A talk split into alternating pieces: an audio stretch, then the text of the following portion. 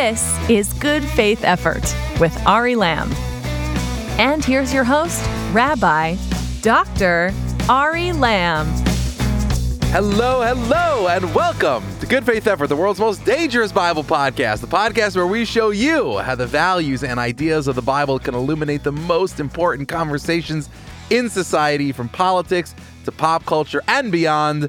And today, Good Faith fam, we have an absolute banger of an episode lined up. We have with us the renowned scholar, professor at American University in Washington, D.C., studying American constitutional history and law, amongst many other awesome things, and author of one of my favorite books that I've read this year called Reading the Bible with the Founding Fathers.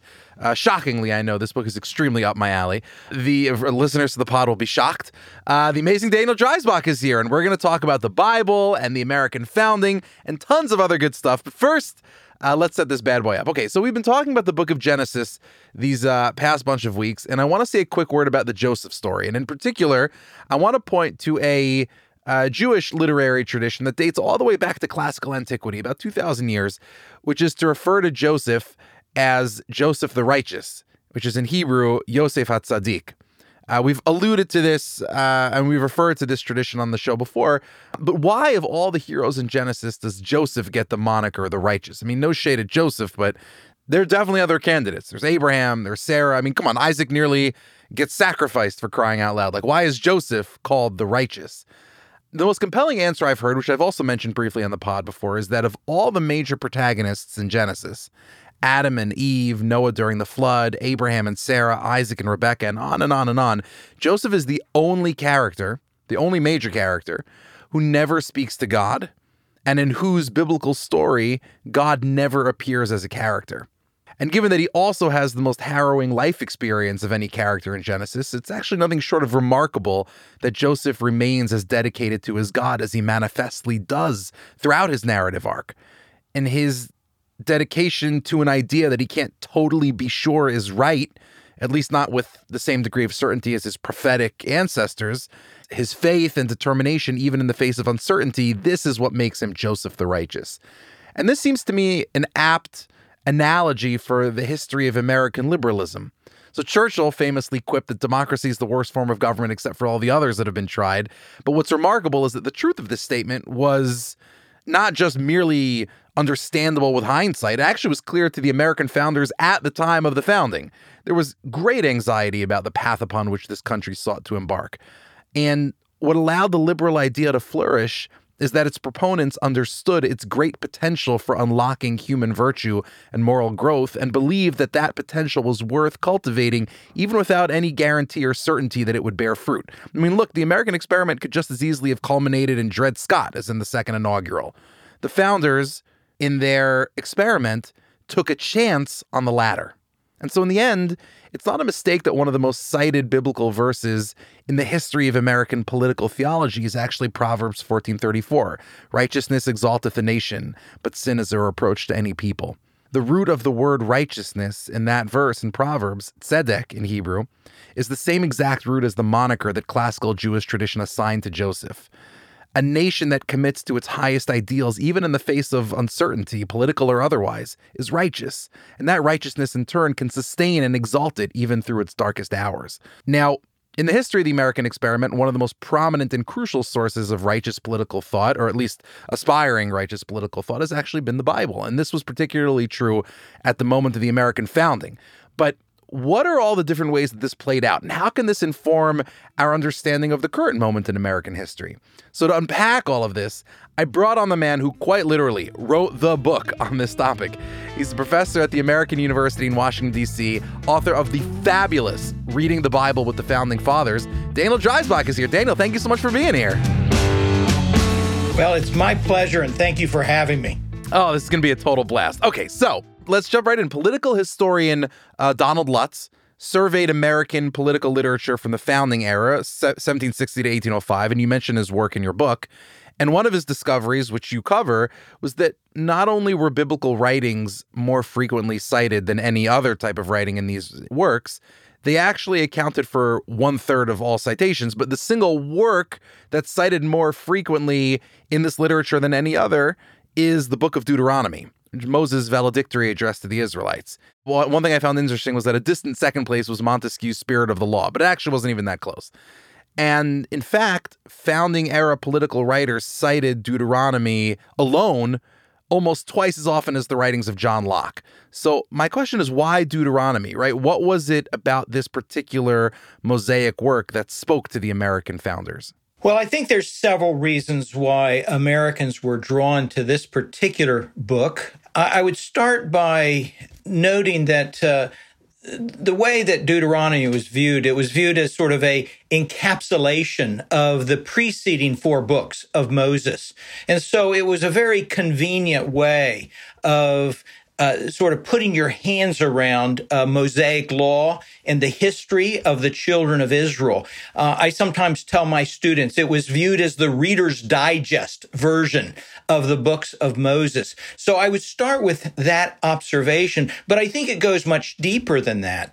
Deuteronomy tells the story of a covenanted people, a people in a covenant with God. And that's the way in which many American colonists and even many Americans at the time of independence viewed themselves. They viewed themselves as God's new Israel. And so they, they saw themselves, they could read about themselves in the story that was recounted in Deuteronomy.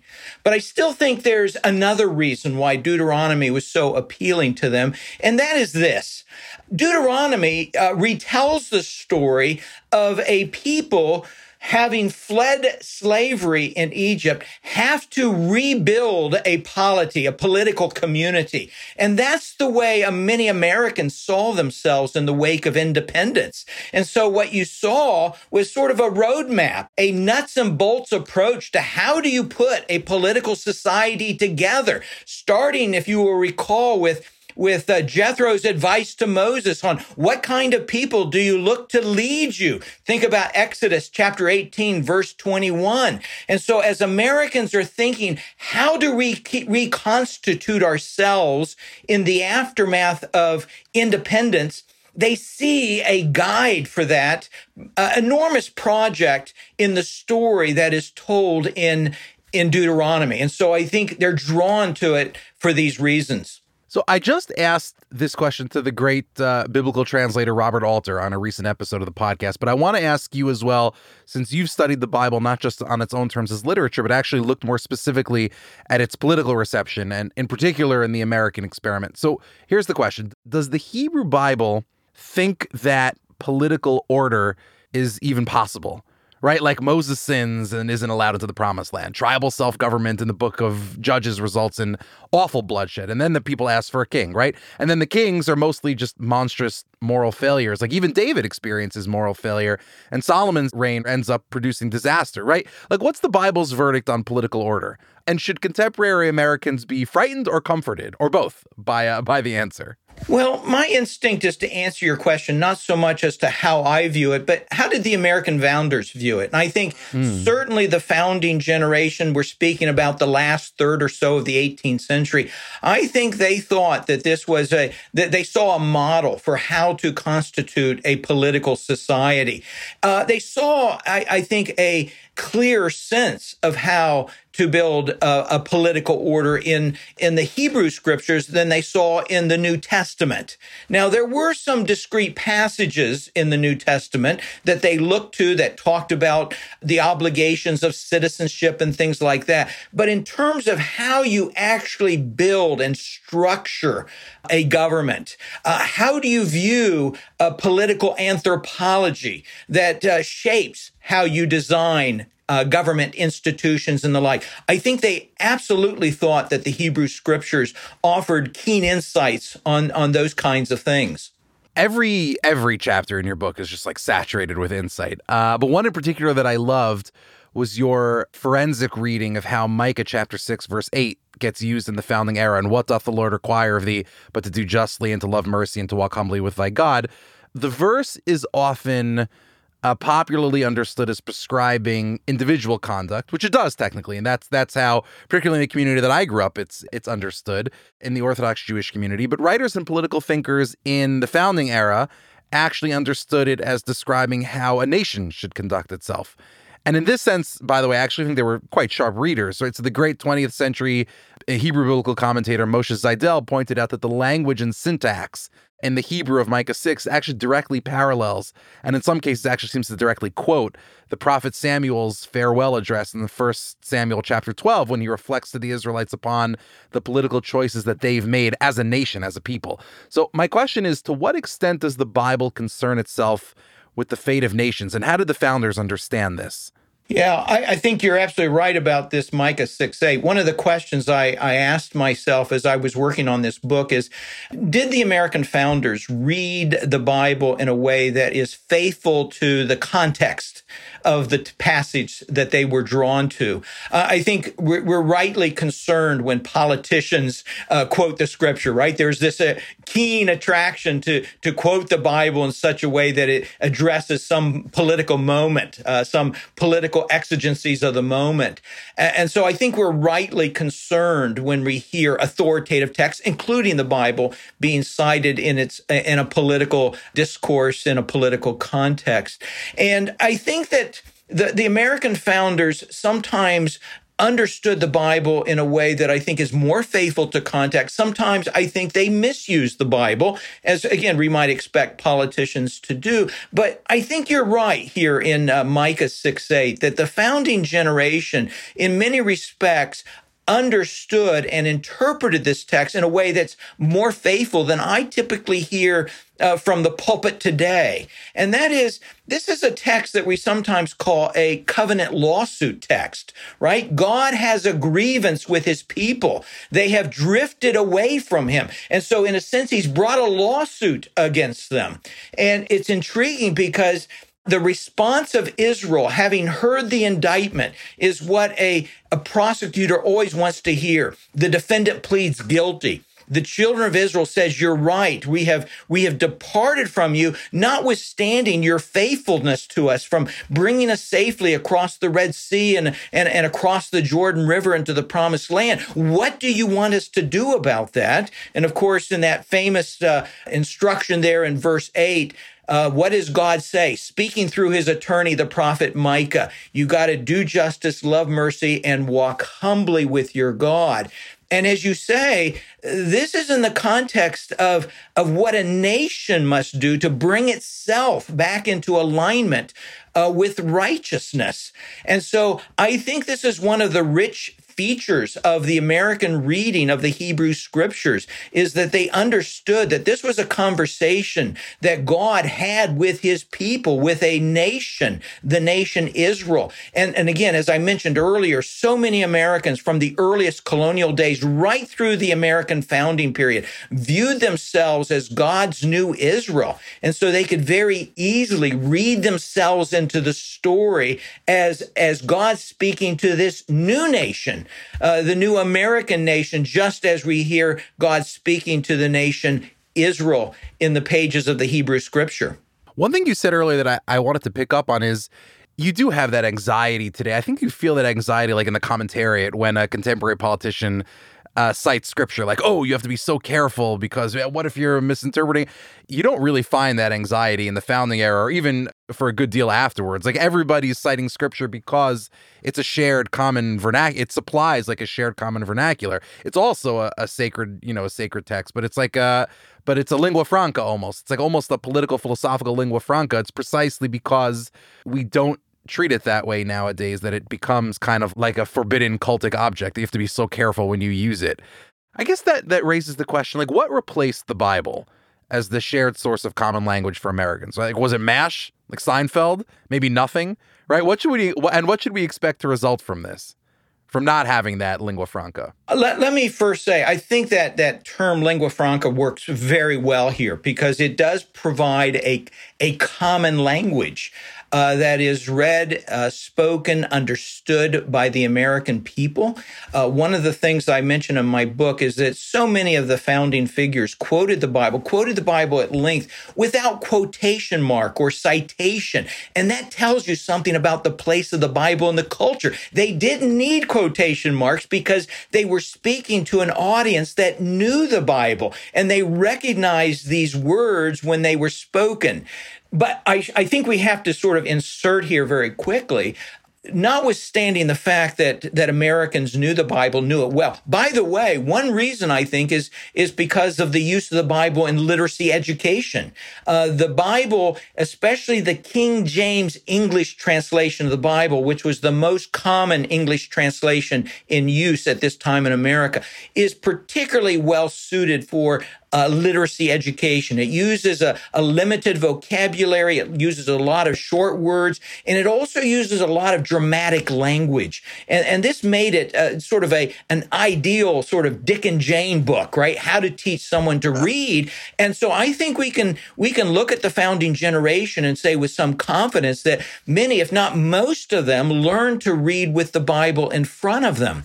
Now.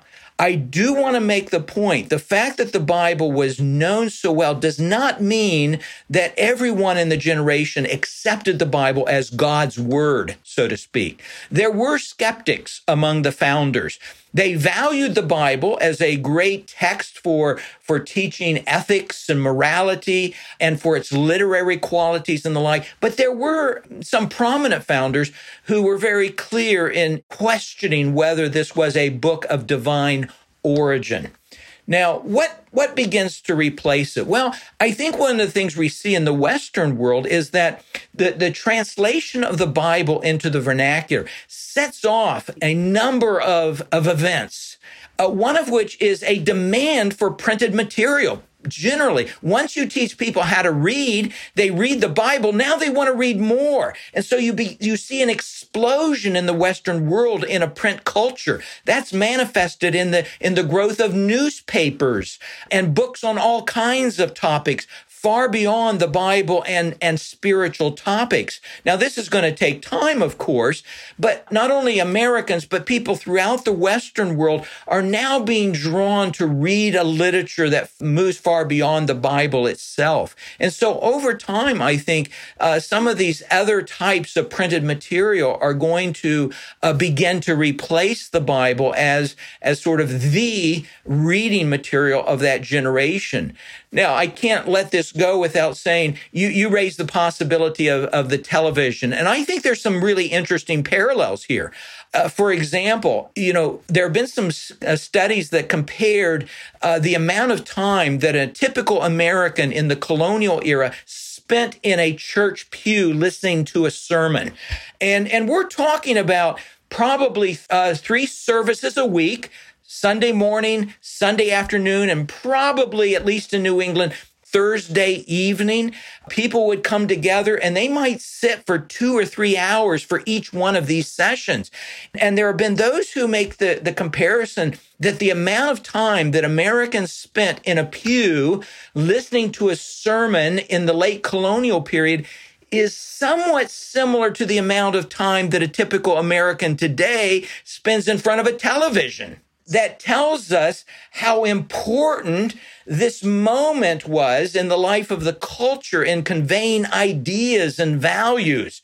And so while, while the pulpit may have been the great conveyor of ideas, the, the preaching of the word of God in the colonial and early national period I think increasingly we see that uh, being lost today to the television and, and other media influences that, that occupy a somewhat comparable degree of our time and concentration.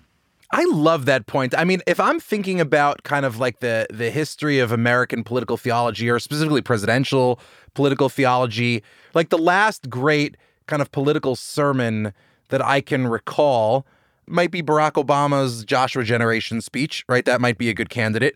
But what what has America lost in? Eh, I mean, because the sermon is, becomes such like a almost like a quintessentially American. It takes over from the Anglo tradition, but this comes this quintessentially American mode of oratory and communication. What have we lost in kind of losing?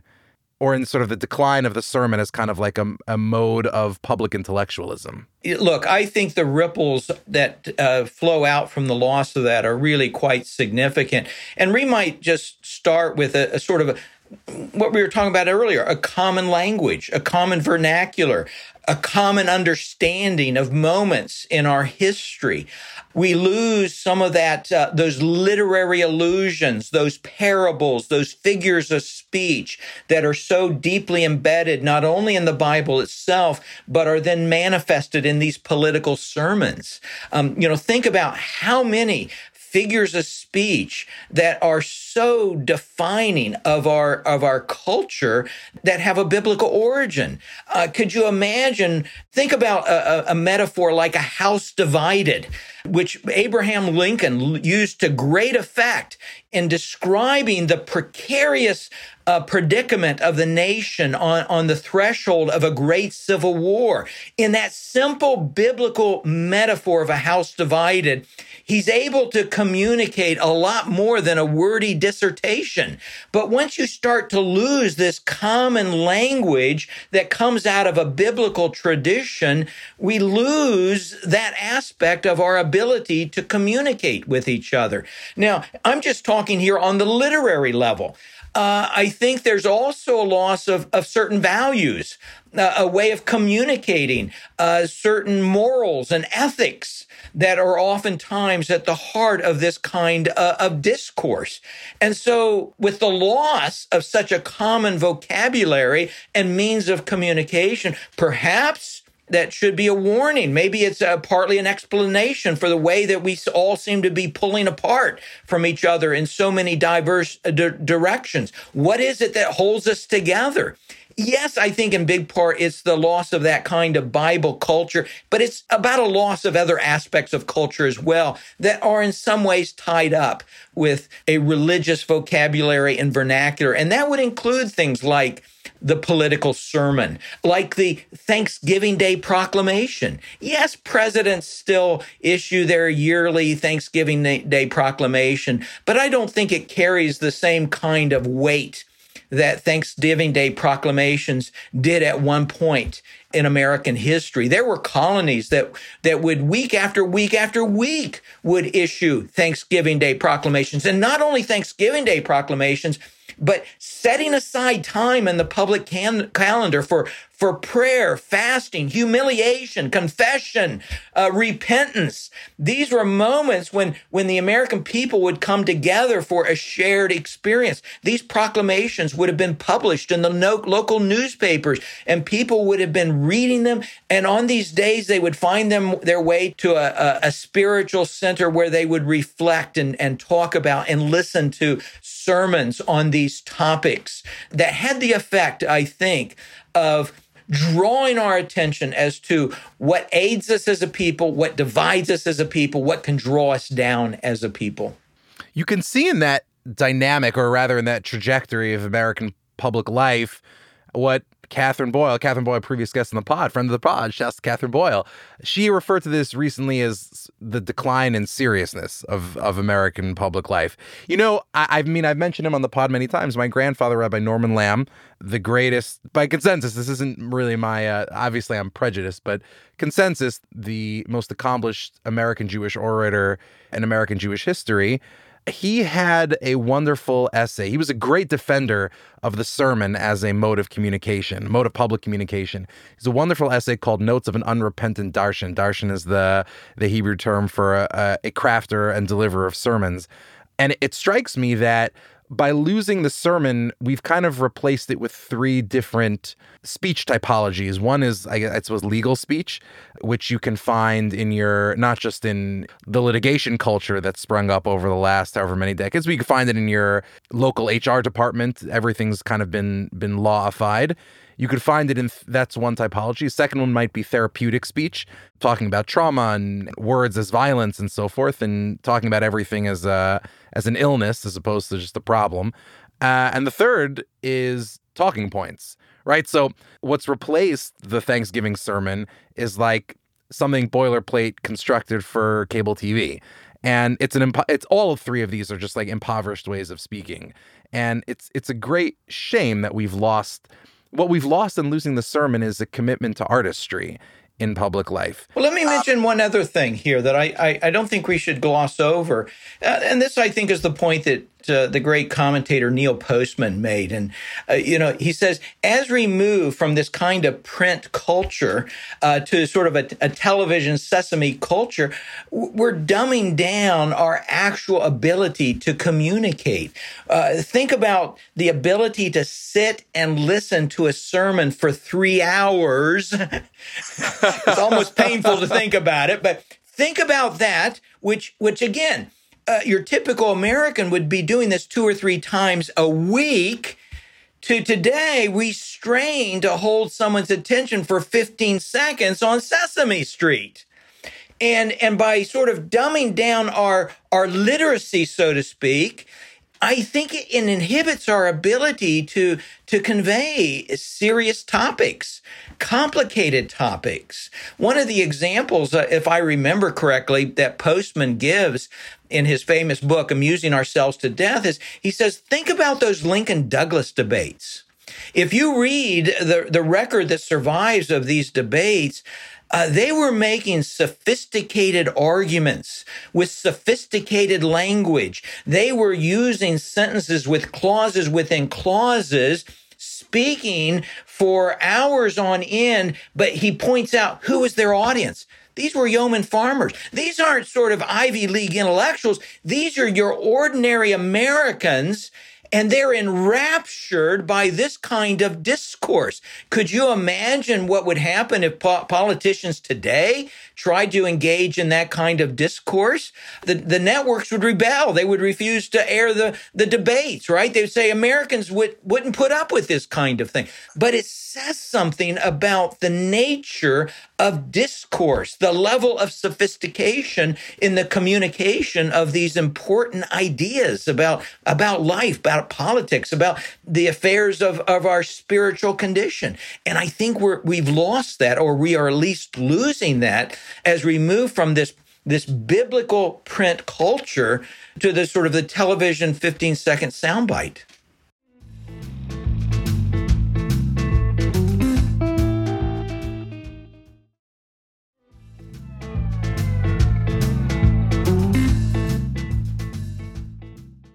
You could think of lots of different models of freedom of religion that have risen and fallen throughout the course of American history. But which model made possible the first prayer in an American Congress, the Congress convened by the colonists in 1774? What made that possible?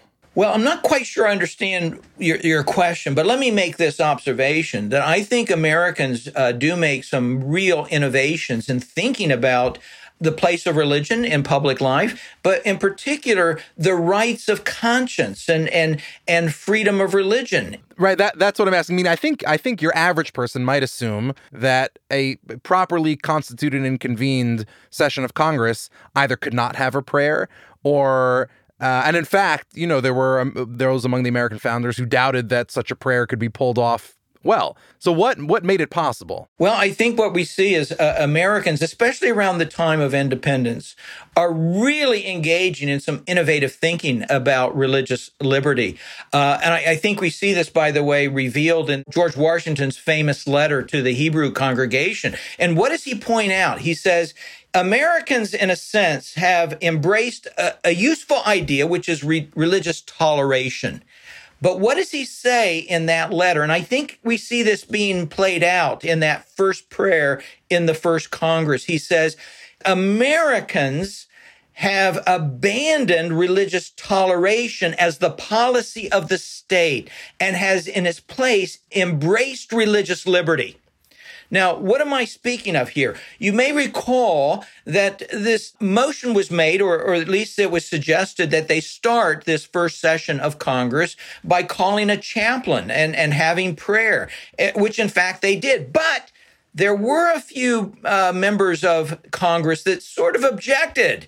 You know, we can't possibly find a minister that can speak to each of our religious needs, right? But I think what we're beginning to see is a transition from a rather, a rather liberal view of toleration to one of liberty. And what's the difference?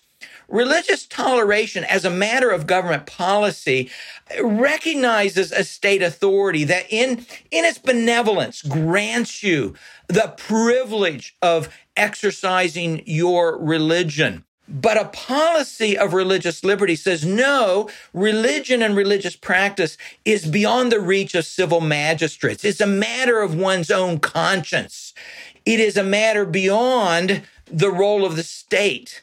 And so I think this is a this is a profound moment in the political uh, development of, of humankind. When they move from simply recognizing the state can grant or not grant and that's the danger of toleration. That's what george washington is warning us about that if you if you only go as far as toleration you are in fact granting the state not to tolerate but if you embrace in its place an idea of religious liberty, you've placed the right of religious exercise beyond the reach of civil magistrates. You've made it a matter of one's own conscience.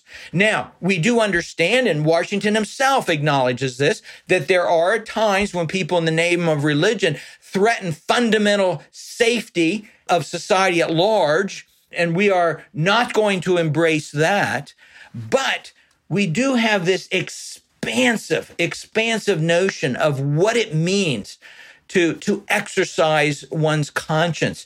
And we see the flowering of that at, at this early moment in American history. I think it really comes to a head in Virginia when the Virginia Convention, in its Declaration of Rights, Article 16, chooses to write out the language of religious toleration and inserts the language of free exercise or religious liberty. Speaking of, of Washington, his favorite biblical verse seems to have been Micah 4 4.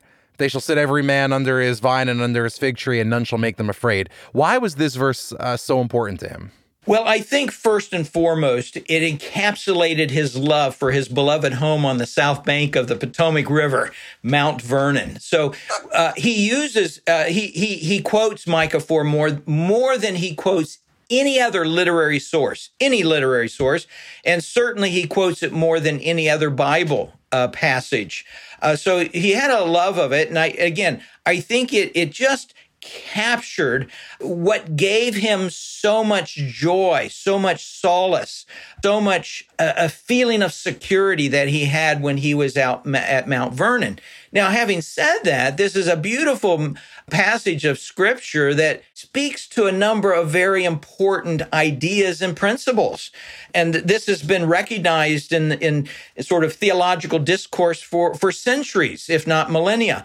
And, and that is this idea of sitting in safety under one's own vine and fig tree first speaks to the idea of contentment to be free of covetousness, not yearning for your neighbor's vines or your neighbor's fig tree. It's that kind of covetousness that disrupts the harmony of a community. And so I think people throughout history have been drawn to that verse because it's speaks to this, this idea of, of being content with your own vines and your own figs.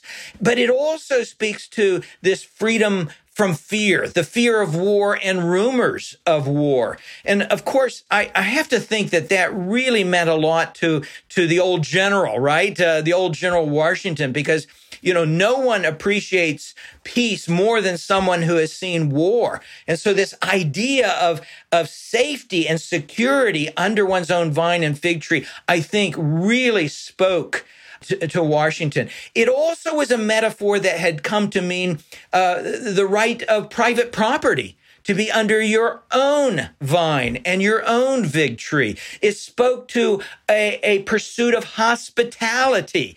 And, and Washington, both George and Martha dispensed hospitality in liberal measures there at, at, at Mount Vernon. And so again, this is a metaphor that speaks to hospitality. But I have to add one more, I think, feature of this metaphor. And it seems to be a largely American innovation of the vine and fig tree metaphor.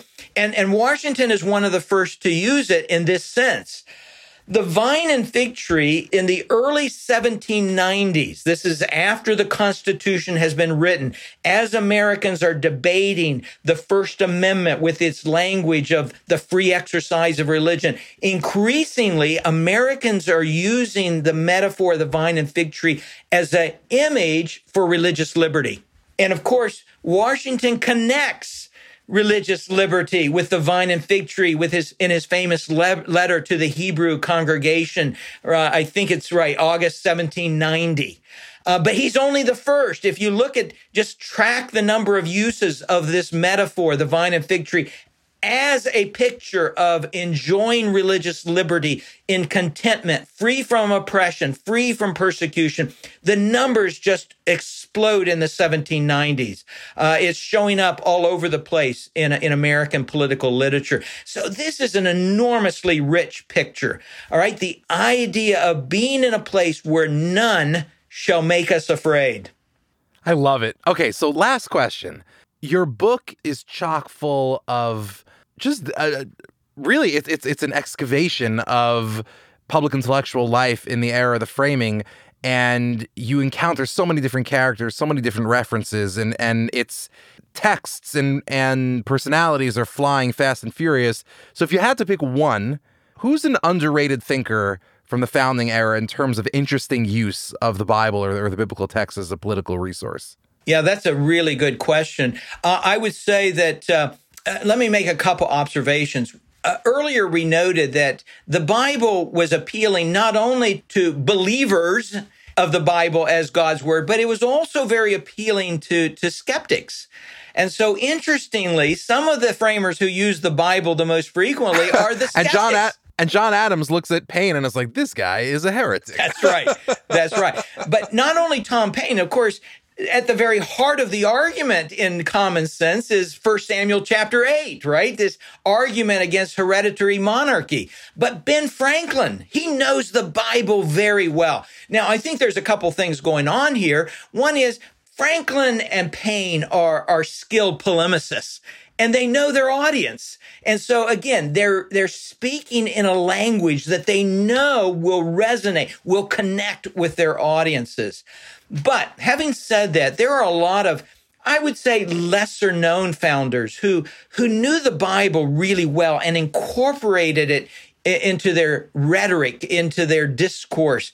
And I think it's worth paying attention to them. Uh, John Jay, he's a familiar figure, but he was a devout man who who used the Bible frequently. He goes on to become, by the way, uh, um, the, the, second president of the American Bible Society. Uh, so he's he's very much in love with the Bible and wants to see it disseminated.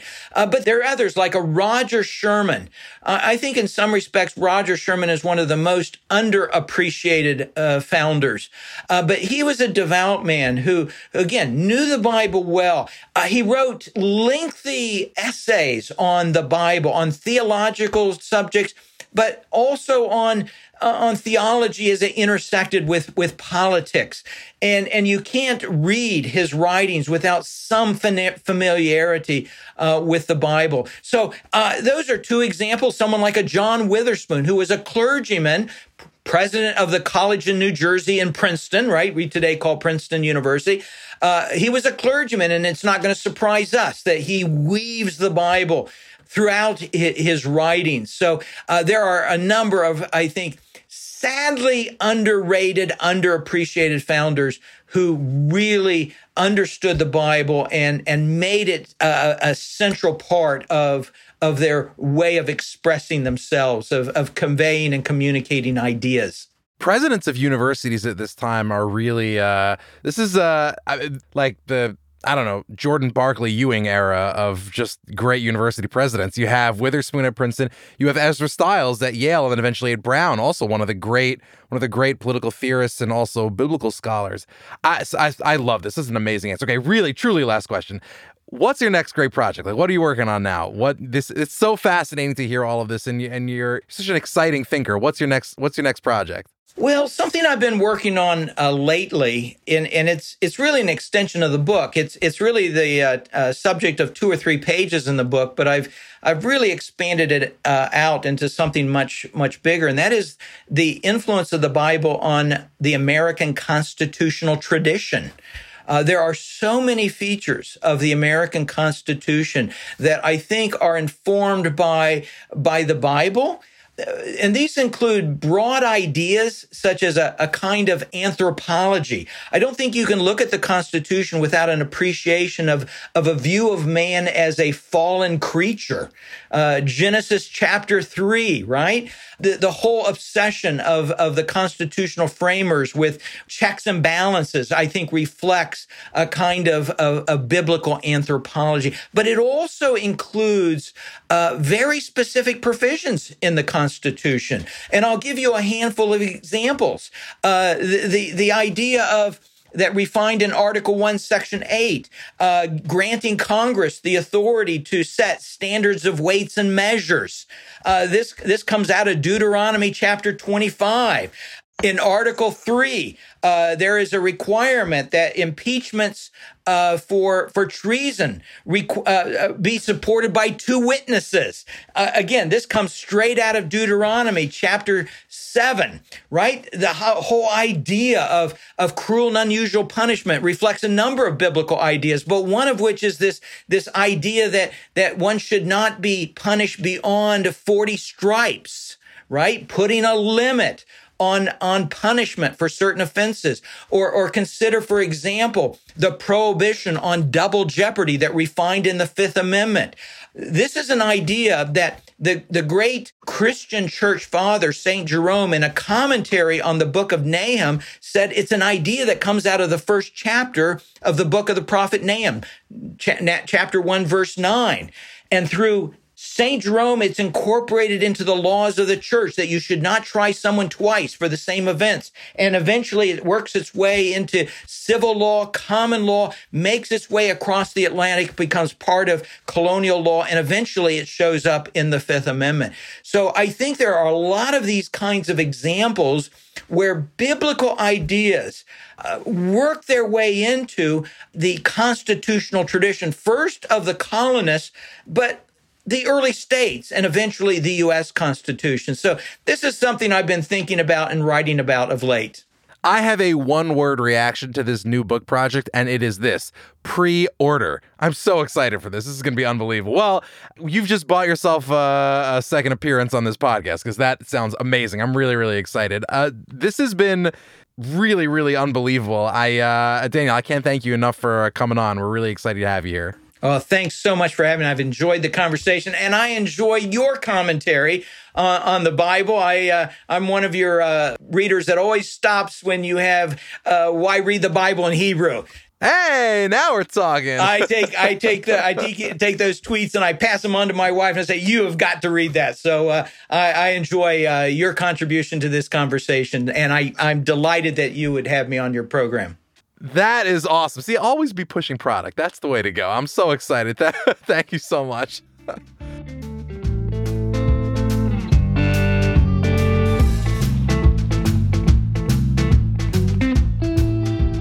if you want to understand the accomplishment that is the American experiment, it's crucial to understand the shared language that America's founders possessed. Something we've talked about on the pod before. It's sort of like the shared scientific and mathematical assumptions that make modern science and engineering possible, or medicine for that matter. That shared language, that lingua franca, in the founding era, was the Bible. And fluency in, or at least acquaintance with, that lingua franca makes so much of American life not only comprehensible in the first place, but even once we understand it, it enriches our appreciation of the architecture of our political culture. Now, personally, I'm not one of those people who's all doom and gloom about a post religious America or whatever. First of all, I think reports of religion's demise in American public life have been much exaggerated. But more importantly, I think we're just now coming through a period during which the dangers of no common language, whose or a, a common language whose syntax and vocabulary have been stress tested over the course of centuries. The consequences of that lack of common language have been made brutally apparent to the American body politic. And since a culture's deep roots are typically pretty hard to just eradicate or ignore, and since America's political roots are deeply, deeply, deeply enmeshed with the Bible. I actually think we're on the verge of an exciting new era in the history of public theology. So stay tuned. Fun and and hopefully virtuous stuff on the horizon, I think. Anyway, thank you so much for joining us today. This has been a total blast. And uh, while you're here, please be awesome. Head into Apple Podcasts, Spotify, Overcast, Google Play, or anywhere else you get podcasts and give us a rating. Five stars only, because it really helps people find the show. Anyway, this is Ari Lamm making a good faith effort. I'll see you next time. Good Faith Effort was created and written by Ari Lamm. If you enjoyed the show, please rate and review us on Apple Podcasts or your podcast app of choice because it really helps others find the show. Our executive producer is Josh Cross. The show is produced and edited by Galad Brownstein. This is a Soul Shop podcast presented by B'nai Zion. Follow us on Twitter at GFaithEffort. Follow Ari at Ari Lamm and sign up for our email list at soulshopstudios.com slash goodfaitheffort. For more information about Soul Shop, follow Soul Shop on Twitter at Soul Shop Studios and on Instagram at Soul Shop underscore studios. And check out soulshopstudios.com.